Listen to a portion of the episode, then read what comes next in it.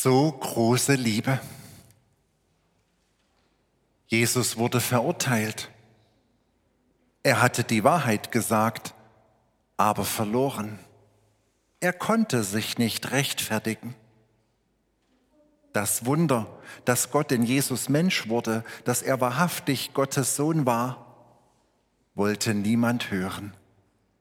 Keine Rechtsschutzversicherung hätte ihm helfen können. Man wollte Jesus einfach nur loshaben, nicht mehr über ihn nachdenken. Jesus wurde verspottet. Man machte sich über ihn lustig. Jesus hatte unzähligen Menschen geholfen, sie geheilt, ermutigt, aufgerichtet und befreit. Jesus wurde gefoltert, geschlagen, angespuckt mit einer schmerzhaften Dornenkrone lächerlich gemacht, obwohl er niemals jemanden wehgetan hatte. Jesus hatte immer geliebt, egal ob er kritisierte, zurechtwies oder mit Gleichnissen die Wahrheit sagte. Jesus weiß, wie sich Kinder und Schüler fühlen, die gemobbt und ausgelacht werden. Jesus wurde gegeißelt zu Tode gequält. Er litt unter dem Mob der römischen Soldaten, die sich am Schmerz ihrer Opfer ablenkten, die an wehrlosen Menschen ihre Wut ausließen. Jesus weiß, was Krieg bedeutet. Er weiß, was für barbarische Eigenschaften Krieg in Menschen hervorrufen kann. Er hat diese Hölle am eigenen Leib auf seinem Rücken gespürt. Und Jesus hat das alles ausgehalten. Für uns, sagt die Bibel, für dich, sagt er selbst. Jetzt sagst du vielleicht, das ist mir unangenehm, das will ich ja gar nicht. Nimm es einfach an. Sag Jesus Danke. Verstehen, wirst du später, was er Karfreitag für dich getan hat. So große Liebe. Jesus brach unter der Last des Kreuzes zusammen. Die Geiselung hatte ihm zu sehr zugesetzt und seinen Körper geschwächt. Simon von Kyrene musste aushelfen. Jesus sagte es den umherstehenden Menschen, euren Kindern wird es mal schlechter gehen. Ist das ein Wort an unsere Generation? Was trägt? Woran können wir uns noch festhalten? Auf wen ist Verlass? Wem dürfen wir vertrauen? Meine Antwort, der Liebe Jesu. So große Liebe. Jesus wird gekreuzigt und sagt, Vater, vergib ihnen, denn sie wissen nicht, was sie tun. Unglaublich. Wer kann sowas? Jesus vergibt seinen Feinden. Er vergibt seinen Mördern. Er wird nicht bitter, empfindet keinen Groll. Jesus stirbt ja auch für seine Peiniger. Sein Tod kann auch sie mit Gott versöhnen. Was für eine Liebe.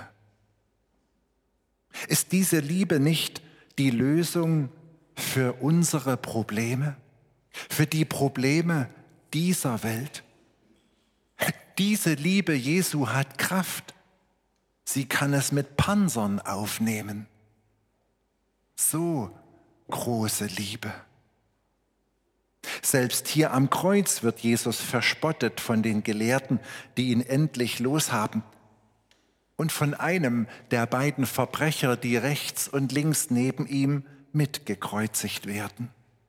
Nicht einmal im Eingesicht des Todes haben die Menschen um Jesu Achtung für seine Privatsphäre. Es wird weiter draufgehauen, damit zu den körperlichen Schmerzen auch noch seelische dazukommen. So ist der Mensch. Aber Jesu Liebe ist größer. Seine Liebe ist so groß, dass die Verletzung nicht ankommt. Jesus stirbt auch für seine Spötter. Einige erkennen, was hier geschieht. Lukas berichtet, einigen Zuschauern unterm Kreuz öffnen sich die Augen, die Herzensaugen. Jesus stirbt hier nicht, weil er etwas Böses getan hat, sondern weil er das, was andere Böses tun und getan haben, vergeben will, auflösen will, bezahlen will. Mit seinem Leben, seinem Blut. So große Liebe. Ein Mitgekreuzigter wendet sich an Jesus und bittet um Anteilnahme. Jesus sagt ihm mit letzter Kraft, noch heute wirst du mit mir im Paradies sein. Jesus rettet noch am Kreuz. Jesus erfüllt seinen Auftrag bis zur letzten Minute seines Lebens. Jesus liebt sogar in Todesqualen.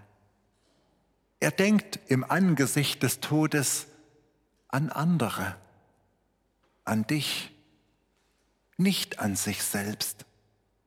Jesus hat keine Wut, keine schlechte Laune, keinen Frust. Er kümmert sich um andere. Was für Liebe. Wie können wir auf das reagieren, was hier geschieht an Karfreitag? Öffne dein Herz. Lass diese Liebe zu. Lass sie etwas in dir bewegen. Sei nicht zu stolz, um alles selber im Griff zu haben, zu regeln, zu machen, zu tun. Lass Jesus in und an dir wirken. Lass seine Tränen und sein Blut hineintropfen in deine Seele dass du heil wirst und dass du fähig wirst, diese Liebe weiterzugeben. Spüre hin, dass Jesus auch für dich gestorben ist und dich so sehr liebt, dass deine Sünde nicht groß genug sein kann, als dass er sie wieder gut macht und dich mit sich versöhnt. Öffne dein Herz denn dort beginnt das Wunder von Karfreitag. Irgendwann werden wir es auch mit unserem Verstand greifen. Amen.